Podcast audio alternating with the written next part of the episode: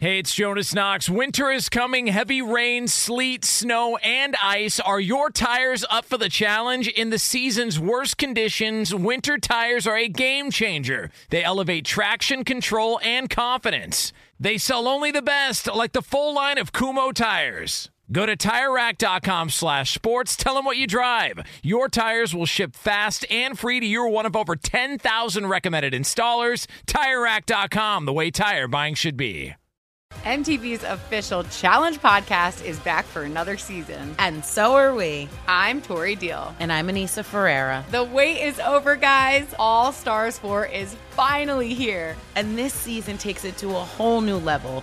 Old school legends, modern power players, and ex-lovers are all competing in Cape Town, South Africa for the prize of $300,000. And we're going to be right here along with you fans, covering every episode on the podcast. Listen to MTV's official Challenge podcast on the iHeartRadio app, Apple Podcasts, or wherever you get your podcasts.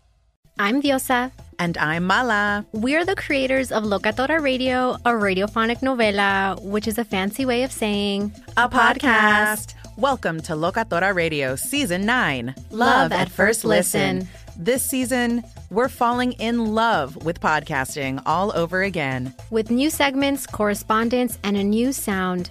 Listen to Locatora Radio as part of the My Cultura Podcast Network. Available on the iHeartRadio app, Apple Podcasts, or wherever you get your podcasts. I'm Saleha Mohsen, and I've covered economic policy for years and reported on how it impacts people across the United States. In 2016, I saw how voters were leaning towards Trump and how so many Americans felt misunderstood by Washington. So I started The Big Take DC. We dig into how money, politics, and power shape government and the consequences for voters.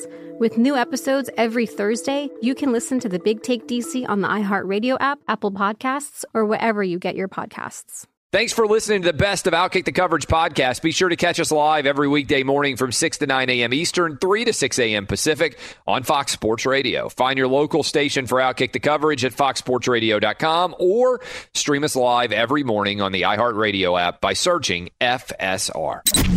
This is the best of Outkick the Coverage with Clay Travis on Fox Sports Radio. Well, it's rare on a Monday that we would mention anything other than the NFL or college football when it is football season. But it is also fair to say that that was an unbelievably epic 7-game series between the Braves and the Dodgers, with the Dodgers storming back to win 3 straight to close out the series and come back from a deficit in Game 7 as well. The Mookie Betts catch, the Bellinger home run to win it. Dodger fans have to be ecstatic. Brave fans have to be in the dumps over the way that this went down. Now, I think if you had told Braves fans before the season started that you would win 2 postseason series and have an opportunity to be in a Game 7 in the NLCS with the chance to go to the World Series, given the fact that it had been so long since the Braves won a postseason series, they would have taken it. But when you go up 3-1 in a series like the Braves did, and then you have 3 straight opportunities to close out the series and you can't manage to do it, that is going to linger and sting for a very long time, especially for Atlanta area sports fans. Now, last night, as soon as the game ended, I put up a question, and I'm sorry, Atlanta area sports fans. What's worse, the Falcons blowing a 28-3 Super Bowl lead or the Braves blowing a 3-1 NLCS lead? I'm sorry to have to bring it back up. The vast majority of people said 28-3 in the Super Bowl. But, you know, a 28-3 lead in the Super Bowl is one game. And you're playing against the greatest dynasty ever in Brady, Belichick, and the Patriots. So I understand the majority of you saying 28-3. But when you're up 3-1, you get 3 opportunities to close the door here.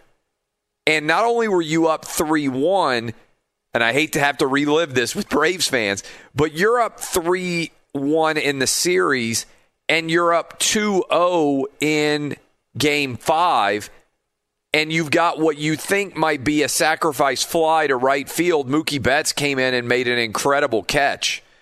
And you can argue that's when everything changed, and this was before the other two incredible catches that Mookie Betts made. What were the Red Sox thinking, by the way, in dealing Mookie Betts? But he makes that shoestring catch, and then he just absolutely guns it home. But Ozuna left early, and they actually took that run off the board for the Braves. So the Braves would have been up 3-0 in the fifth game with a 3-1 series lead. Instead, they double up Ozuna to end the inning, and they had a runner on second. Now, there were so many incredible plays in Game 7, but I think if you're a Braves fan, the one that you're sitting back around on and like, how in the world did this happen, was when you lost... you had runners at second and third, nobody out. Markakis hits a ground ball to short. And by the way, Nick Markakis, I feel like every time he came up to bat, the bases were loaded or there were runners in scoring position, and he did nothing for the entire NLCS. I think Nick Markakis left 743 runners on base in the NLCS. He even had to shave his beard, I think, to try to change his mojo. But he hits a ground ball to short, and they catch the runner coming home, and then the runner gets in a rundown, and Austin Riley manages to somehow get doubled off trying to advance to third as well, and that felt like a huge play. Freddie Freeman has a home run taken away by Mookie Betts in what I believe will be an incredibly iconic play. And then Cody Bellinger hits a huge home run in the postseason, to win effectively Game 7, and then it looked like he hurt his shoulder, or at least he was exaggerating like he hurt his shoulder in his celebration. If you had shoulder issues, maybe I wouldn't go with a shoulder-involved celebration. Just an idea from me.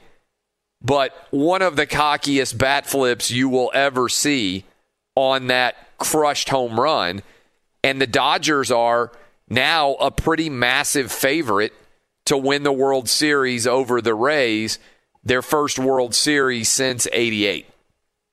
The Braves haven't been to the World Series since the 90s. I don't know what you think if you are the Braves and a Braves fan and you're waking up this morning. I will say this. My son, my 10-year-old huge Braves fan, I told him he could stay up and watch Game 7, and he fell asleep with the game on. So he doesn't know yet how the game ended. When he fell asleep, it was tied. The Braves were up 3-2, and he fell asleep. So I actually feel sorry for him having to wake up. It was a late night for a lot of people out there, and I actually feel sorry for when he wakes up, he's going to have to find out that the Braves actually lost their lead in Game 7 and aren't going to get to go to the World Series. Maybe you can say that's what you have to deal with to be a Braves fan. Oh, man, just what a gut punch. Danny G, by the way, is on vacation, so the Dodger fans can't even exult. And just an absolute gut punch if you are a Braves fan. And I actually think, I understand 28-3 is kind of legendary because it's the Super Bowl, but I feel like giving up a 3-1 lead to go back to the World Series for the first time in a generation, basically 25 years or whatever the heck it is, 22 years, that's a pretty big deal too. So I know the Braves are young, and I know they have a lot of good young talent, but the Dodgers are really good, probably looking good for a long time. And by the way, how about Clayton Kershaw? He gets to go to the World Series now. I don't even remember seeing him on television. Basically, after he lost Game 4, and it seemed like the Dodgers were done for, I haven't even seen him out there on television anywhere for the past several games, and now he gets a chance at redemption in the World Series. And he might well I would think, depending on how things will set, I would think he'll probably be the game one pitcher, wouldn't he? Wouldn't the expectation be, now they're playing on Tuesday night, so I would think there's probably a good chance that on the rotation, he would be right back up and would be the game one starter. So he will get an opportunity at redemption pretty quickly if they could, if the Dodgers could go on and win this World Series, when it seemed highly unlikely after he lost Game 4 and the Braves took a commanding 3-1 lead in this series. All right, we got a lot to get into, so that's my take on Game 7 of the NLCS with the Braves managing to lose a 3-1 series lead, and with the Dodgers managing to come back, however you want to look at that. The Dodgers found a way to get the win in Game 7. We got a ton of storylines here. Just so you know, Joel Klatt is going to join us in the second hour of the program. Coming up here in a little bit, we're going to be joined by Sean Merriman in the first hour. He's one of our NFL insiders. We'll be breaking down all the NFL with him. But the other big news, I would say in general, coming out of what was a big football weekend, how about Tom Brady and the Tampa Bay Buccaneers absolutely dominating against the Packers and Aaron Rodgers in an epic beatdown that had Aaron Rodgers looking downright human, throwing 2 interceptions, completing less than half of his passes. They couldn't run the ball. The Bucs defense came to play. Brady, I told you, this is one of my favorite bets that I've seen in a very long time. Brady only needed to throw for 166. He didn't need to do a lot because the defense took complete control, but Gronk showed up and was the leading receiver, and so we had a Gronk-Brady reunion. Huge win for the Bucs, puts them into first place in the NFC South and puts them still in the running in a big way to make the NFL playoffs. That was an incredible game to watch, to see Brady bounce back. I actually was in the stands for an unbelievable game. That is, if you're a Titans fan, the Titans came surging back and found a way to get the win over the Texans and did something that has never occurred in the history of the NFL, and that is for a team to have a 350-plus yard passer. Ryan Tannehill went for 364, and a 200-plus yard rusher, Derrick Henry, went for 212 in the same game. All of that absolutely incredible. The Titans went for 601 yards of total offense, which is the most yardage for that team in the history of the franchise. By the way, the Bucs also, in addition to the way that they won 38-10, and we're going to be breaking down a lot of these games, 0 penalties, 0 turnovers, 0 sacks. That, my friends, is a pretty good sign that things might be going well. As if that were not enough for Brady to be excited about how the Bucs won, the Patriots are at below 500 through 5 games for the first time since 2001, when Brady led the team to its first of 6 Super Bowl titles. And New England snapped a streak of 18 consecutive seasons above 500 through 5 games, which was the longest streak in NFL history. And Cam Newton looked very pedestrian. Why, you might be thinking, does that matter in the grand scheme of things? Well, certainly with the Bills playing tonight against the Chiefs, the Bills have to feel pretty good. Sorry, Bills Mafia, don't want to get you too excited about the opportunity to win this division. But also, Cam Newton just looking okay. You can't lose in that scenario against the Broncos and feel like you should be favored to be a playoff team. So a pretty huge win for the Denver Broncos, but a really, really bad loss for the New England Patriots. And then also, how about when you look at the landscape of the NFL games that took place yesterday, how about the Steelers? Just coming out, getting to 5-0, delivering a beatdown for the Browns. The Browns never had hope at all that they were ever going to win that football game. Just an utter, unmitigated beatdown from the Steelers of the Browns. And as a result, we have got an incredible game scheduled for Sunday here in Nashville where I live, the Steelers going on the road against the Titans, two 5-0 teams. Guys, there's only three undefeated teams left in all of football right now. The Steelers and the Titans. One of those teams will be 6-0. Everybody else will have lost. One AFC unbeaten will still remain after that next game. And the only other unbeaten team at this point are the Seahawks. And the Seahawks are set up for, you know, they had their bye this week. And they are set up now to go on the road against the Cardinals. And then they get the 49ers. And then they get the Bills and the Rams. So, I mean, we got four pretty tough games coming up for them right there as well. This is Outkick the Coverage with Clay Travis. Hey, it's Jonas Knox. You've put it off long enough. It's time to replace your tires. Tire Rack has tires that will elevate your drive. Touring tires for commuter comfort. Performance tires for sporty handling. All-terrain tires for on- and off-road adventure. Go to TireRack.com to get started. Not sure where to begin? Use the Tire Decision Guide to get a personalized tire recommendation. The right tires for how, what, and where you drive. Choose from the full line of Goodyear tires. Shipped fast and free to a recommended installer near you, or choose the convenience of mobile tire installation. They'll bring your new tires to your home or office and install them on site. It doesn't get much easier than that.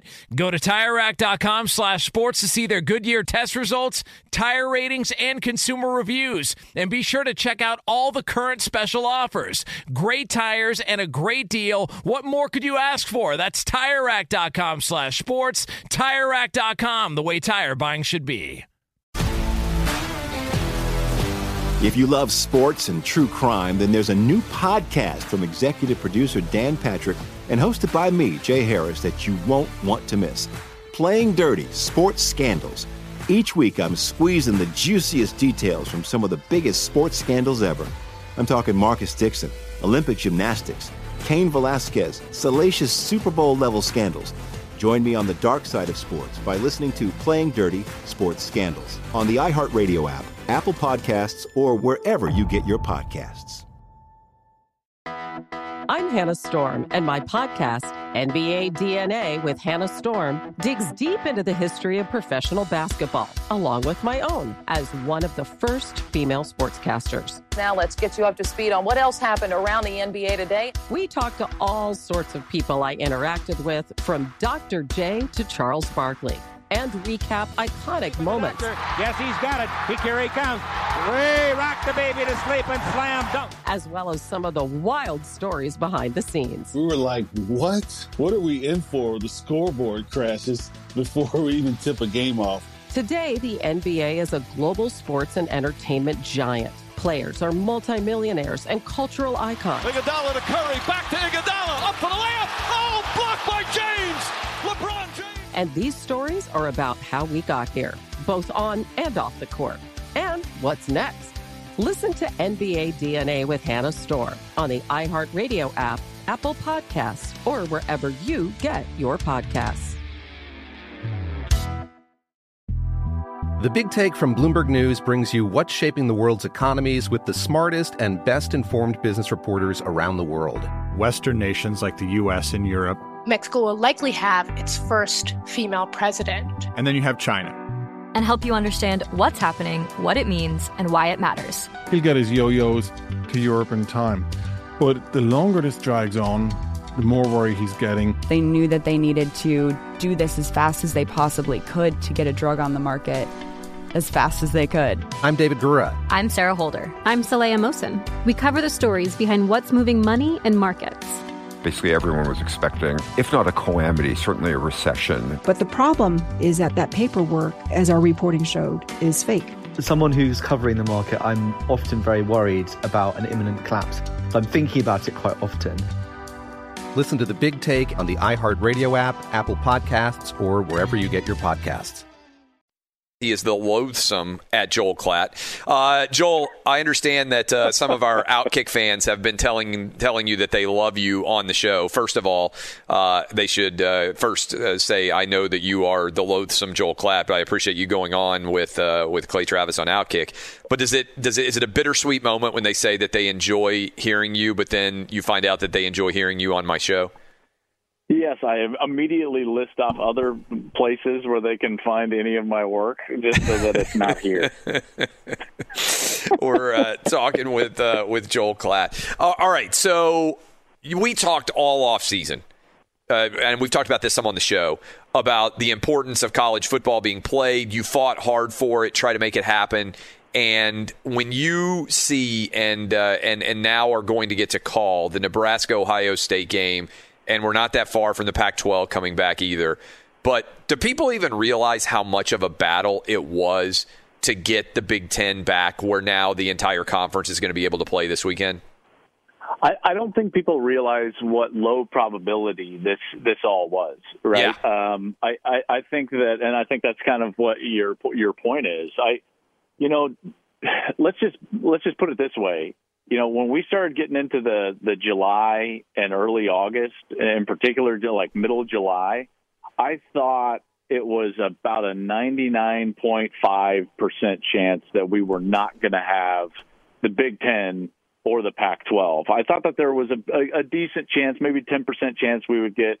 And this was at like my lowest point, right? Because you and I talked at this point, too, and I was like, I don't know, man. It does not look good. In particular, once you started getting some of those news reports of the Big Ten. So I don't think people appreciate exactly what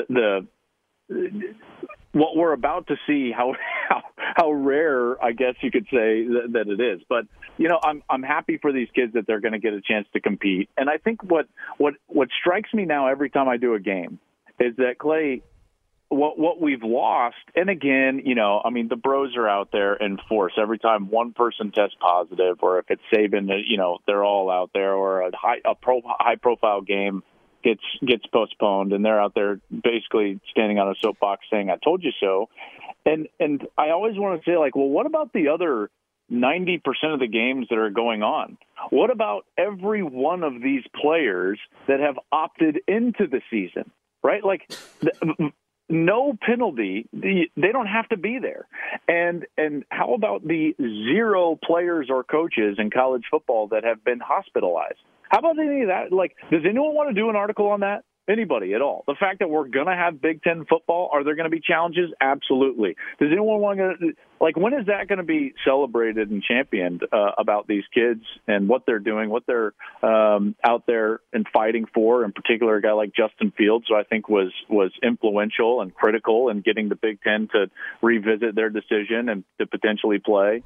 I don't know. I mean, so yeah, you hit a little bit of a buzz topic with me because it is frustrating to see how the sport is covered, and in particular with guys that will go right back to just like writing about college football as if they're covering it normally, and then they'll throw just a haymaker article out there about how we shouldn't be doing it. It's just wild.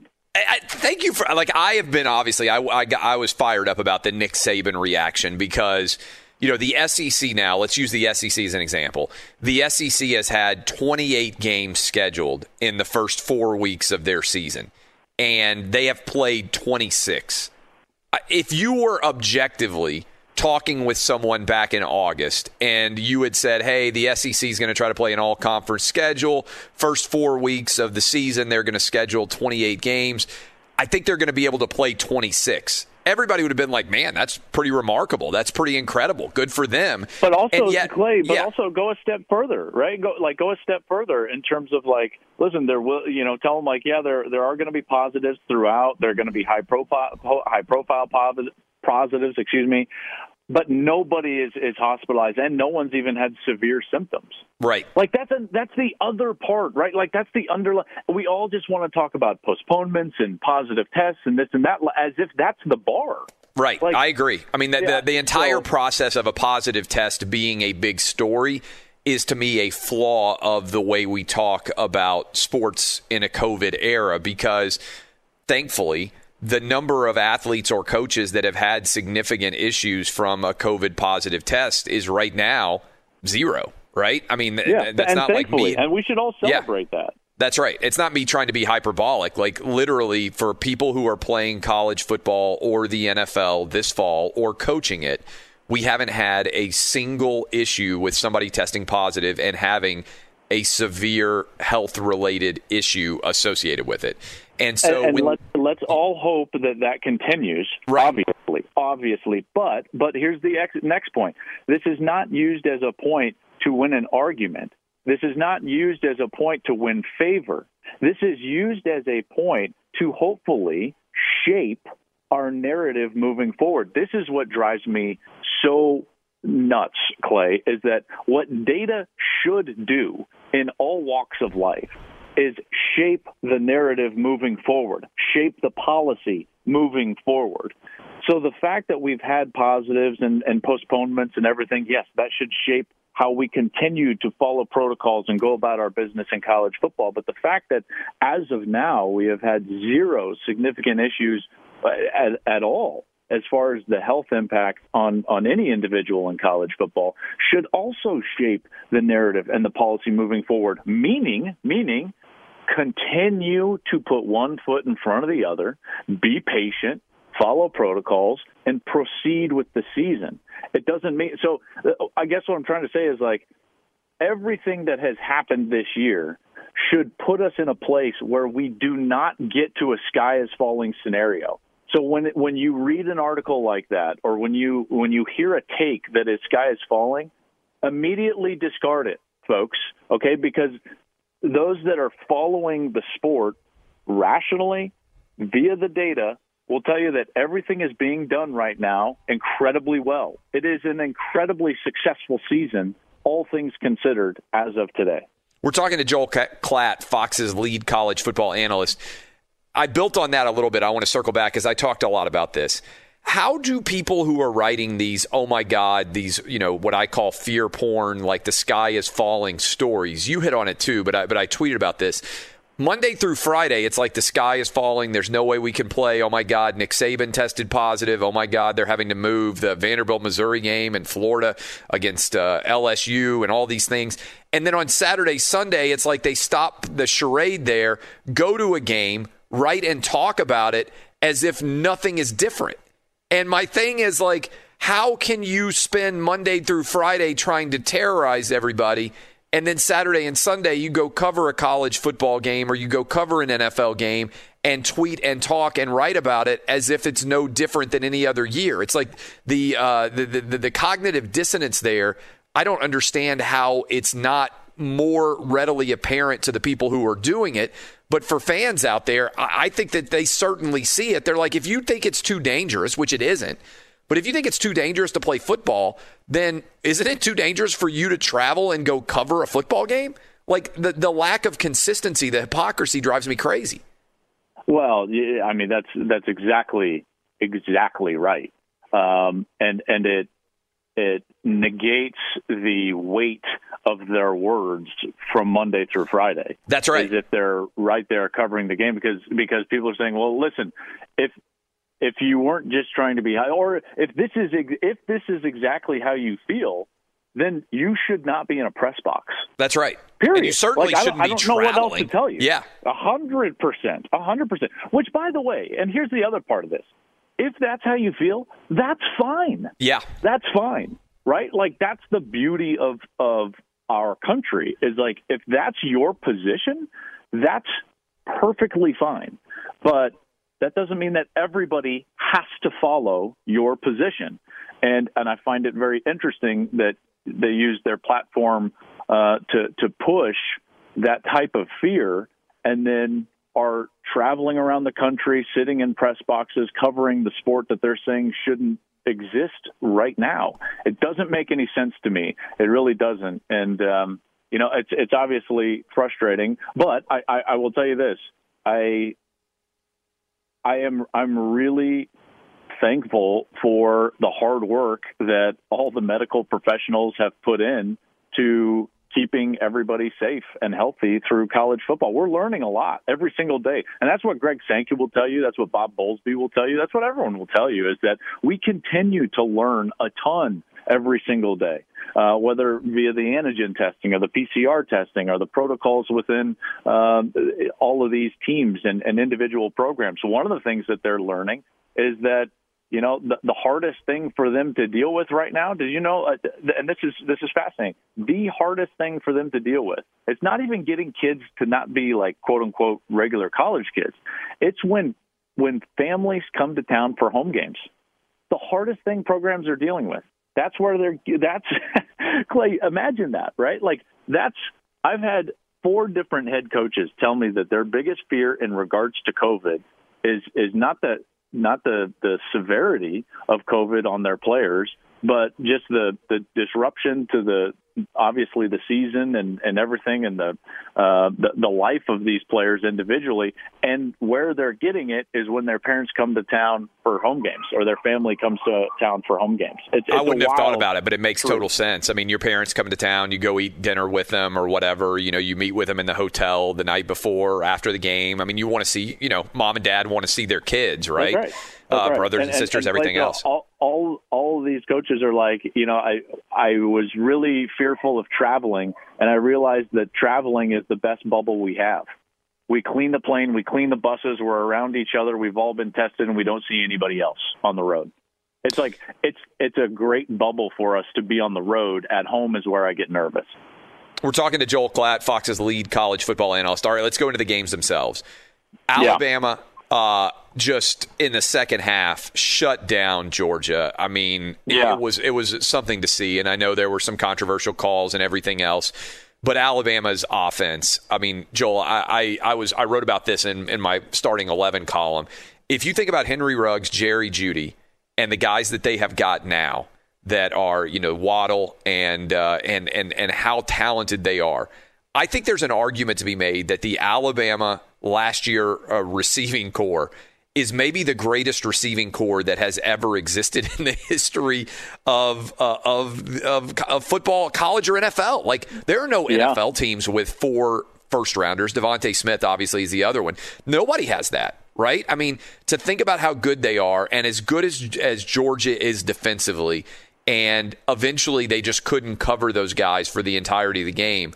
Who can cover them, or are we just headed for, you know, what looks like a 73-point Clemson where you're going to have to score 50 points to win the title, and Alabama and Clemson are just going to be standing there like throwing full-on punches at each other?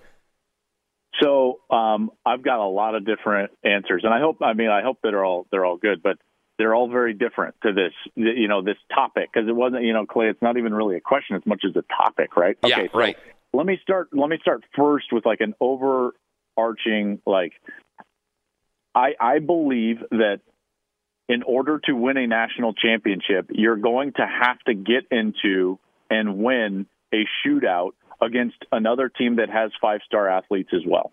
Yep. And so that, I think that is the new modern college football. Okay, so here's the next layer of that. Saban realized that against Deshaun Watson. Right, like, yep. He learned that lesson, that he couldn't go out there and just muscle his way defensively and run game and all this stuff to a national championship anymore. So he realized, well, okay, we're going to have to go out there and change our offense a little bit, and they've done that, and to an unbelievable degree, as you mentioned. Georgia is 3 years behind on the learning curve, right? Like, they have a team that pre-Deshaun Watson could have won a national championship. Wouldn't you agree? Yeah. Yeah. I mean, okay, look, the only thing I would say a little bit different is they did win the shootout game in the Rose Bowl against Baker, remember, when they had a pretty explosive offense that year. They had, I think they both scored 50 or whatever. But, yes. Now, here's the difference, though. The difference being is that you're going to have to play and win a shootout against a team that also has a good defense. Like, I wouldn't categorize that Oklahoma team as a good defense. That's a good point. That Georgia offense was able to win a shootout against that Oklahoma team. I'm talking about like a really good Clemson team, a really good, you know, LSU or Alabama, where you're going to have to get into, can you score 45 or close to 50 against a top 15, 20 defense? Yeah, right? Like that's which is really what Bama just did, team. Right? That's what Bama just did to Georgia. That's exactly right. Now, on a flip side of this, you talked about the wide receivers, and you're 100% accurate about the unbelievable core of wide receivers. 4 first-rounders that they had last year, and the 2 of them they still have this year with Devontae Smith and Jalen Waddle. And think about this, the only year that they haven't gone to the playoff. Yeah. I would argue, and I have for a long time, and even as a quarterback, this might be a little bit heresy, but great wide receivers never win you championships. They're flashy, and they're great.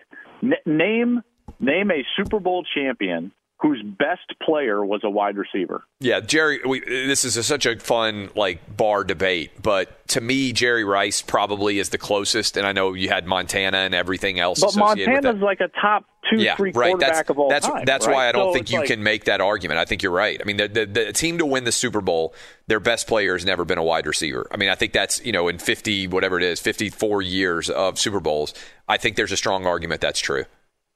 So I would always say that, hey, it's amazing to have great wide receivers. I just don't think that they can be your strength. Last year, what ended up hurting Alabama was the fact that their defense just was not quite good enough. They started to get, banged up at quarterback. Like these more important areas, in particular like defensive line, I thought that they didn't play as well as they had in the past. This year, I think that they're better in those areas. And while their defense has been criticized, in particular after that Ole Miss game, I thought that second half was really impressive, very impressive. So to me, if they are to win a national championship this year, they might have to do that because, or they might have to do that via great wide receiver play, but I still don't think that you can just, offense your way to a championship. And Oklahoma has proven that, because right now, if you actually look at the metrics, and I've studied some of the analytics with what Alabama is doing offensively, because it's so significant and so amazing. But right now, they're about like what 2018 Oklahoma was. Like Oklahoma's played offense at this level before. LSU just played offense at this level before. And it's going to take a little bit more to win a national championship, at least in my estimation. And that's why it's so important that they've got Najee Harris, who I think is tremendous. Their offensive line is very good. And it's going to be important that their defense continue to play well as well. We're talking to Joel Klatt. All right, so with all that being said, would you be very surprised if Clemson and if Alabama were not in the playoff based on what you have seen from those two teams so far? I would be shocked. Now, who knows what happens with COVID? I mean, yeah. I'd probably be more shocked if Clemson wasn't there, just because the ACC is not even close to Clemson. Right. I mean, we saw that in the Miami game. Notre Dame's not going to be close to Clemson. And who knows with – the thing about it is, in a COVID year, you get the wrong guys testing, getting a positive test on the wrong week. And Ole Miss just proved that, hey, Ole Miss can offensively play with Alabama for a little while or most of the game. Georgia can be right there. So because of the strength of the league in the SEC, I would say that I'm not 100% that Georgia's going to go to the playoff, but I'm damn close. I mean, I'm that 99%. This is Outkick the Coverage with Clay Travis.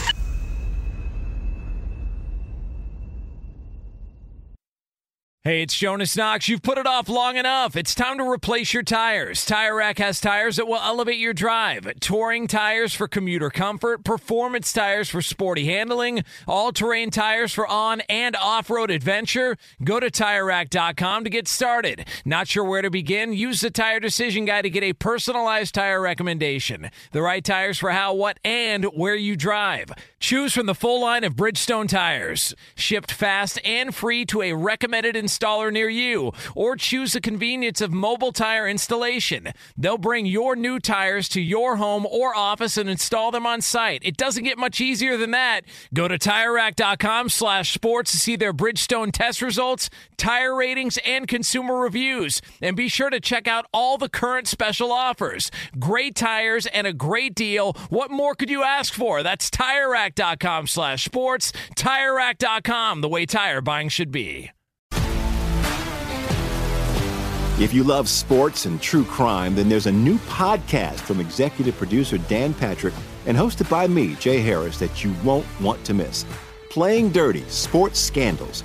Each week, I'm squeezing the juiciest details from some of the biggest sports scandals ever. I'm talking Marcus Dixon, Olympic gymnastics, Cain Velasquez, salacious Super Bowl-level scandals. Join me on the dark side of sports by listening to Playing Dirty Sports Scandals on the iHeartRadio app, Apple Podcasts, or wherever you get your podcasts. I'm Hannah Storm, and my podcast, NBA DNA with Hannah Storm, digs deep into the history of professional basketball, along with my own as one of the first female sportscasters. Now let's get you up to speed on what else happened around the NBA today. We talked to all sorts of people I interacted with, from Dr. J to Charles Barkley, and recap iconic moments. Yes, he's got it. Here he comes. Ray rocked the baby to sleep and slam dunk. As well as some of the wild stories behind the scenes. We were like, what? What are we in for? The scoreboard crashes before we even tip a game off. Today, the NBA is a global sports and entertainment giant. Players are multimillionaires and cultural icons. Iguodala to Curry, back to Iguodala, up for the layup. Oh, blocked by James. LeBron James. And these stories are about how we got here, both on and off the court. And what's next? Listen to NBA DNA with Hannah Storm on the iHeartRadio app, Apple Podcasts, or wherever you get your podcasts. The Big Take from Bloomberg News brings you what's shaping the world's economies with the smartest and best-informed business reporters around the world. Western nations like the U.S. and Europe. Mexico will likely have its first female president. And then you have China. And help you understand what's happening, what it means, and why it matters. He'll get his yo-yos to Europe in time. But the longer this drags on, the more worry he's getting. They knew that they needed to do this as fast as they possibly could to get a drug on the market as fast as they could. I'm David Gura. I'm Sarah Holder. I'm Saleha Mohsen. We cover the stories behind what's moving money and markets. Basically everyone was expecting, if not a calamity, certainly a recession. But the problem is that paperwork, as our reporting showed, is fake. As someone who's covering the market, I'm often very worried about an imminent collapse. I'm thinking about it quite often. Listen to The Big Take on the iHeartRadio app, Apple Podcasts, or wherever you get your podcasts. I told you, I spent a ton of time on it, that the Bucks, this was a circle the wagons game. And for those of you out there, you're like, what does circle the wagons mean? It's like an old pioneer thing out west when you're about to get raided and you know you're about to have to fight a battle. You pull all the wagons together, you circle them together, and you get set to fight and to battle with everybody. And I thought that the Bucks were so bad in that loss that they had against the Bears that I absolutely loved the Bucks going up against the undefeated Green Bay Packers. And most people disagreed with me on this. After I talked about it, we had so many of you out there just blowing up my mentions. Because ultimately, over 90% of gamblers were on the Packers to get it done against the Bucks. But I said, no, Brady wasn't good. Everybody was making fun of him for holding up four fingers for the way that game ended against the Bears. And I'm here to tell you he's going to be a lot better next, all right? Even against a great competition. And so this was a circle the wagons game, and I got to give him credit. Dub, you were, even though there was a lot of haters out there, when we said the Bucks are going to win this game, and I said, don't even worry about the points. I think Green Bay was like a point favorite. I said, just take the Bucks on the money line. You were a big backer of this pick, even though there's a lot of hate out in the social media streets over us back in the Bucks. You can't read all that crap. Biggest agreement of the year, and look what happened. Big time blowout. Can't get caught up in the noise. Can't allow that to be a major determining factor for you. But so much noise out there, and I got to tell you, Aaron Rodgers and the and really the Packers in general, they looked absolutely atrocious. But the Bucks just took control of them. It was never remotely close. It was a beatdown of epic proportions. I'm not sure how many times we're going to get to watch Brady and the Bucks play against Aaron Rodgers and the Packers again. We haven't gotten to see him, obviously, a ton because of the NFC-AFC overlap over most of that time. But now that they're both in the NFC, this is so much fun to watch. And I just thought it was absolutely extraordinary to get to watch that game. And the Bucs were phenomenal. So to me, that was one of the biggest takeaways in general from how good and how impressive the Bucs looked in getting that done. All right. So that was a huge win. Other big moments that I thought stood out from everything going on in the NFL, I got to tell you, how good did the Steelers look in just dominating the Browns? I mean, there was a lot of talk coming in. Oh, you know what? The Browns are for real. They're going to be able to make a move. They've won 4 in a row. Baker Mayfield, Odell Beckham, Jarvis Landry, all the success out there. And the Steelers just came in and took control of this game early, and it was never really a contest. And now the Steelers are going to be going on the road against my Titans. But remember, Steelers are up 24-0. They got a pick six in the first quarter. They're just rolling, and this was never, ever a game at all. And I think Browns fans are staring in the mirror right now, and they're like, oh, maybe we should be a little bit nervous here. The other big takeaway, I thought, two more big takeaways in the NFL in particular. I thought that the Titans win over the Texans. Now, I'm a little bit biased because I was there. I was there with my 2 oldest sons. I was there with my nephew. And the Titans were left for dead in this game. They were up 21-7. They were cruising. They were attempting a field goal midway through the third quarter. Make that field goal. They're up 2 touchdowns. Suddenly, the wheels come off the defense. And I don't know how many of you got to watch the final drive, but touchdown with 4 seconds left to A.J. Brown, and then kick the extra point. And you saw at overtime, Deshaun Watson came out and he called tails, and then heads was the win. And as soon as they said heads, you saw Deshaun Watson react, and he was like, well, that's ball game, because Derrick Henry and the Titans offense was almost unstoppable. They posted over 600 yards of offense, which has almost never been seen in the NFL. 600 yards of offense in an NFL game is unheard of. In fact, the Titans were the first team in NFL history with a 350-plus yard passer. Ryan Tannehill went for 364, and a 200-plus yard runner in the same game. It's literally never happened before in the history of the NFL that you could find yourself in that situation where there was that much level of dominance, not just for a team to be successful in the passing game, 350 yards passing, big deal, but also to go over 200 rushing. This Titan offense is for real. And so that is pretty crazy. And by the way, there was a lot of talk about, as good as Derrick Henry is, that 94-yard run, if you didn't see it, go watch the highlights.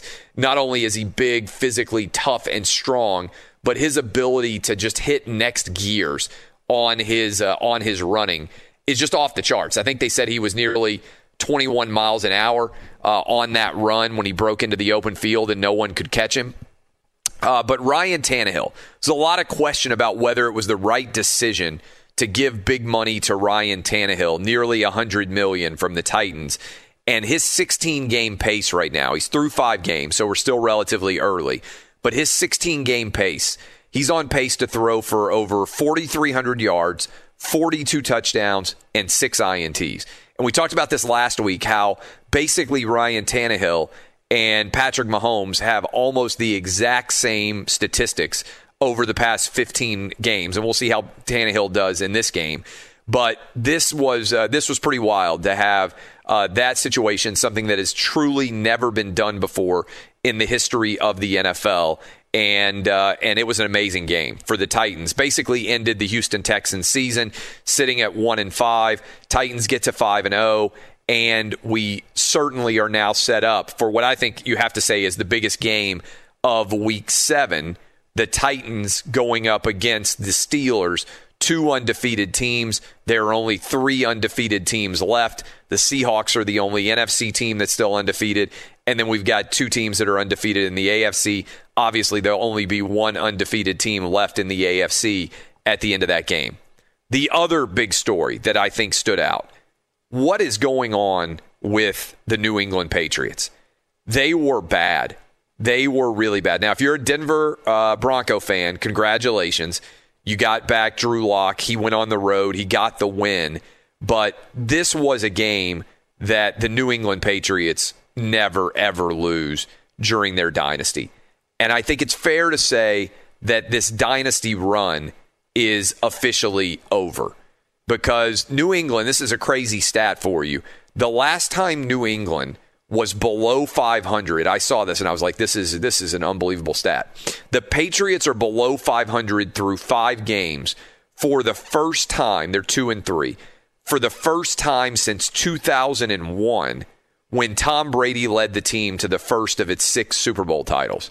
New England has now snapped a streak of 18 consecutive seasons above 500 through 5 games, which was the longest streak in NFL history. And I'm not sure anybody will ever be this good ever again, but it is pretty wild to even think about how dominant for how long the New England Patriots have been. And it wasn't just that they played poorly. It was that Cam Newton, coming off of the COVID list and having been out for a substantial period of time, that all of a sudden he is just come back down to earth. And as good as the Patriots looked, remember when Cam Newton got stopped in that incredible game we watched against the Seahawks on the final play of the game where they tried to sneak it in with him? Suddenly, he's able to run, but his passing is not coming along and progressing at the same level. And so he was just okay. I mean, just okay in general when you think about that situation. And so that game stood out to me in a pretty big way. And then the Eagles almost came back. The other game that stands out to me is the Eagles almost found a way to come back against the Ravens, but the door is now wide open for Monday Night Football for Andy Dalton and the Cowboys, if they can beat the Cardinals, to just take complete control of the woeful NFC East, given the fact that everybody just continues to lose left and right in that division. And so the Ravens, I think even if you're a Ravens fan, you would acknowledge that so far this year, the mojo, even though, look, I understand the Ravens are 5-1, but the mojo just doesn't feel the same with this Ravens team as it has felt in the past. Their offense is good, but not great. And even though they're 5-1, I think that beatdown that they took from the Chiefs is kind of lingering in the back of their minds. And so I don't feel like they have the same sort of vibrancy that they had last year. The other game, and I know there are people out there who are like, oh my God, talk about us more. The Bears are 5-1. Got to mention that the Bears are 5-1. And I'm not convinced that the Bears are very good. I've been saying it for a while. They got outgained again. They didn't particularly run the football very well, but they found a way to win, and they are now sitting at 5-1, and they are right now, I believe, Dub, you can confirm this, I believe they are in first place in the NFC North if the season were to end right now, because the Packers are 4-1, so the Bears at the week 6 complete, the Bears are sitting at 5-1, and they're in a pretty strong spot going forward as everybody starts to rotate in their bye weeks and everything else there. So those were the big storylines to me from the week that was in the NFL. Also want to hit you with a couple of decent storylines from college football here as I run through everything that stood out to me in a big way about college football.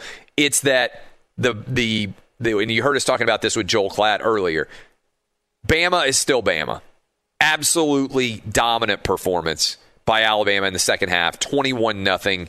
They just pulled away from Georgia, and I felt like Stetson Bennett did everything he could to keep that game close, but eventually things just kind of went awry in that way for Georgia. And if you're a Georgia fan, it's still going to come down to the cocktail party, But I think if you watch that game, you said, wait a minute, how are we going to cover Devontae Smith, and how are we going to cover Jaylen Waddle? Alabama just seems to me to have more playmakers, and Mac Jones just feels like a much more substantially talented quarterback than Stetson Bennett. That's not insulting Stetson Bennett, who I think has allowed Georgia to have the success that they have. And in the first half, his receivers didn't help him a lot with making catches, and he got a couple of bad bounces in terms of interceptions. But all in all, it is just it's just challenging to me to think about Georgia having much of a chance to beat Alabama in the SEC championship game.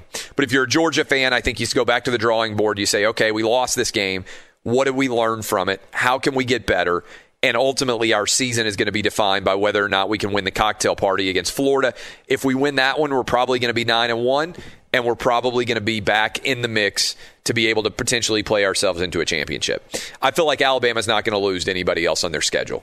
I think if you look at the Crimson Tide, the rest of their schedule, it's a whole lot of teams that they are a lot better than. I think Alabama is going to be 10-0, and I think they are going to be in pretty outstanding shape going forward. I feel like Alabama is going to be a playoff team. I also feel like Clemson, who hung 73 on poor Georgia Tech. I don't know what Georgia Tech said about Clemson's mom, but it must have been bad because Clemson is going to be in the playoff too. And Alabama's final six, by the way, you can argue, I think pretty solidly, that already we have seen Alabama play the two toughest teams on their schedule, Texas A&M and Georgia. And the final six is Tennessee, Mississippi State, at LSU, Kentucky, Auburn, and Arkansas. I'm not saying that you can't lose. Certainly anything can happen in the world of college football, particularly in a COVID year. But I don't feel like Alabama is going to lose to any of those games. And if that's true, then they're going to get into the SEC title game. And all they're going to have to do is get there at 10-0. And even if they lost to Georgia, they'd be into the playoff. So that is the big takeaway from Alabama. That's a big takeaway from Clemson. The other thing is, on this show, I would say the two biggest college football fans are Dub and myself. And Dub, I think you're with me here in that we have really, really difficult quarterbacks to watch. And in particular point of fact, I mean, I don't even know how I can watch Jared Garantano for Tennessee. Congratulations to Kentucky for just taking it to Tennessee. But, Dub, your Auburn Tigers with Bo Nix, they lost on the road against South Carolina. Our teams are going to play Tennessee and Auburn, and I feel like both teams should just lie and claim that they have COVID so we don't have to watch both of these quarterbacks play against each other. That's fine with me. I mean, I may not. Well, first of all, South Carolina getting points at home this week against Auburn was maybe the easiest bet I'll win all season. I'll just say that. I'm not afraid to fade my own team. Yeah. Bo Nix, the last play of the game, it's 4th and goal or 4th and 6, whatever it is. He runs around in circles, and then he doesn't even throw the ball, and the clock hits 0. Yeah, the lack not a good of sign on 4th down when your starting quarterback does not realize that he has to get a touchdown and can't. I mean, worst case scenario, right? You just throw it in the end zone, hope it gets knocked around. Maybe you get a pass interference call. Like, the one thing that you cannot do is allow that clock to expire without at least giving your team a chance to win. Absolutely. It's tough to watch, and I know you're in a very similar boat to me. It's a sad time for myself and yourself right now in terms of our beloved teams. I just got to say, I mean, if you throw 2 pick-6s, I mean, you know how hard it is to throw a pick-6, right? One of them was a linebacker returning the ball 85 yards. Like, that's almost impossible to do. It wasn't even a defensive back. Double pick-6s in the game, double pick-6s and a half is virtually unheard of. And so that put Tennessee in a 14-point hole. And I talked to Joel Klatt a little bit earlier about that. I do think with only conference play going on, there are a lot less opportunities for bad play to get ignored, right? And what I mean by that is, it's just you got to be up in the same way that you do with the NFL. For instance, the Packers got dominated yesterday. I don't think anybody thinks that means the Packers are not bad. Sometimes it's just not your Sunday. I feel like there's a lot more tough games being played since it's all conference, and everybody kind of knows you better in conference than they do when you're out of conference.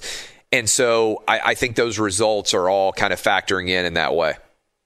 Yeah, absolutely. I mean, no one is going to claim the Green Bay Packers are a bad football team. We saw the Rams struggle mightily against San Francisco as well. So yeah, these guys are just college kids, and with this schedule, it's way, way more challenging than a normal year. So I couldn't agree more. Be sure to catch live editions of Outkick the Coverage with Clay Travis weekdays at 6 a.m. Eastern, 3 a.m. Pacific. MTV's official Challenge podcast is back for another season. And so are we. I'm Tori Deal. And I'm Anissa Ferreira. The wait is over, guys. All Stars 4 is finally here. And this season takes it to a whole new level. Old school legends, modern power players, and ex-lovers are all competing in Cape Town, South Africa for the prize of $300,000. And we're going to be right here along with you fans, covering every episode on the podcast. Listen to MTV's official Challenge podcast on the iHeartRadio app, Apple Podcasts, or wherever you get your podcasts. I'm Diosa. And I'm Mala. We're the creators of Locatora Radio, a radiophonic novela, which is a fancy way of saying a podcast. Welcome to Locatora Radio Season 9. Love at First Listen. This season, we're falling in love with podcasting all over again. With new segments, correspondence, and a new sound. Listen to Locatora Radio as part of the My Cultura Podcast Network. Available on the iHeartRadio app, Apple Podcasts, or wherever you get your podcasts. The Big Take from Bloomberg News brings you what's shaping the world's economies with the smartest and best-informed business reporters around the world. We cover the stories behind what's moving money and markets and help you understand what's happening, what it means, and why it matters every afternoon.